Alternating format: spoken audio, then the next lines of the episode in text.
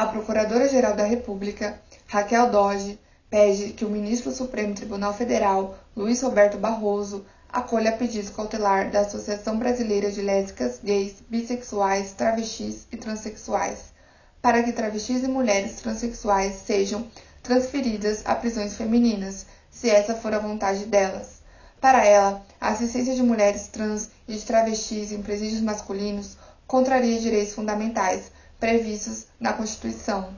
No texto, a Procuradora-Geral rebaixa argumentos usados para negar pedidos de transferência, como a ausência de cirurgia e o risco da integridade física e sexual de mulheres que se identificam em todos os aspectos com o sexo de nascimento. Raquel argumenta a existência de um quadro de violação inconstitucional e inconvencional de direitos humanos das mulheres transexuais e de travestis, não podem prevalecer a violência física, sexual, moral e emocional a que são submetidas, sendo mantidas em estabelecimentos prisionais incompatíveis com a sua identidade de gênero. Ainda não há previsão para julgamento da ação no plenário do STF. De São Paulo, Natália Simões para a Rádio Fapcom.